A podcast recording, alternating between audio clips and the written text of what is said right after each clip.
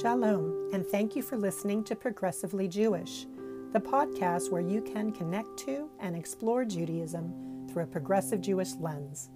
In this episode, we are delighted to welcome Rabbi Aaron Goldstein of the Northwood and Pinner Liberal Synagogue.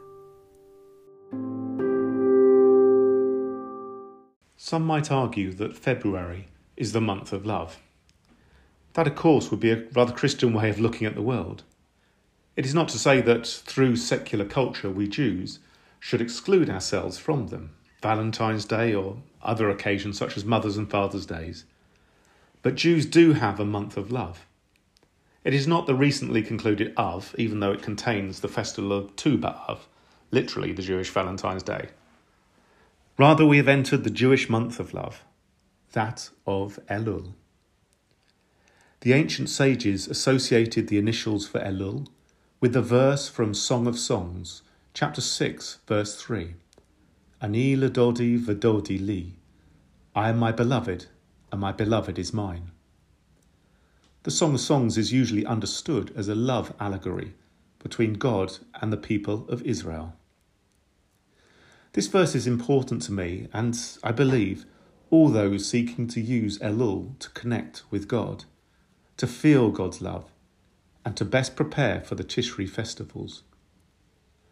To seek a relationship in love and not out of fear, in awe rather than trepidation, might provide an entry point to those who understood religion in negative terms the shout nots, the guilt trips, the rote performance of ritual.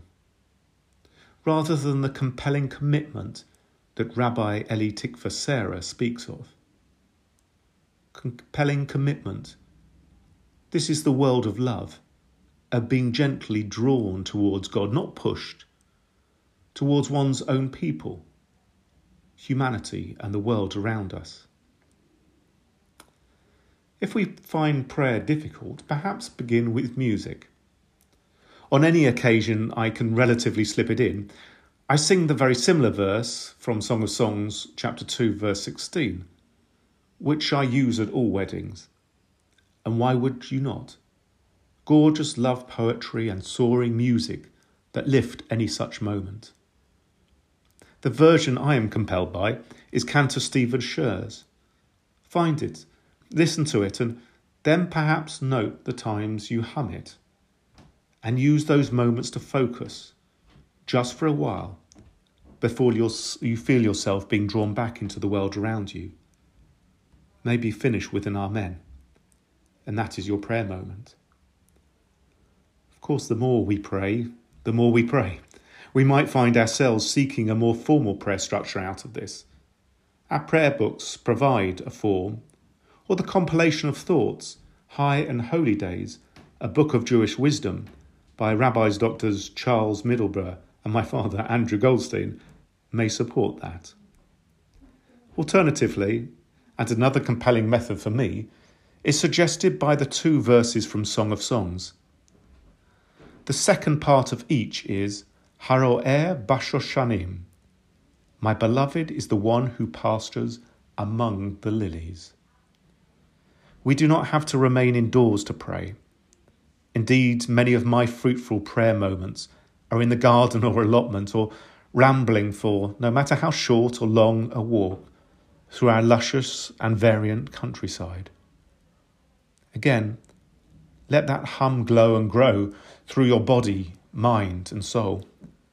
Perhaps as your hands feel the warmth of the earth, the satisfaction of produce, and the spirit of the wind through the branches of our limbs. I define the hum as prayer and the feeling induced as love. I am my beloved, and my beloved is mine. May we all feel God's presence through this month of Elul, the Jewish month of love.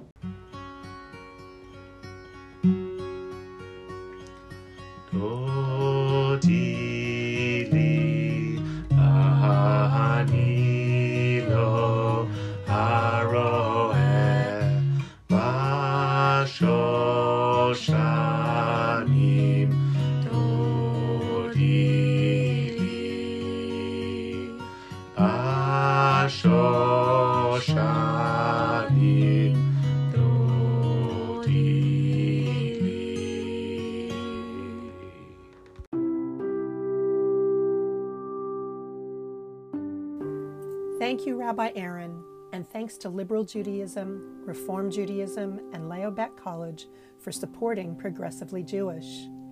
In our next episode, we're excited to be hosting Rabbi Danny Rich, former chief executive of Liberal Judaism. Thank you.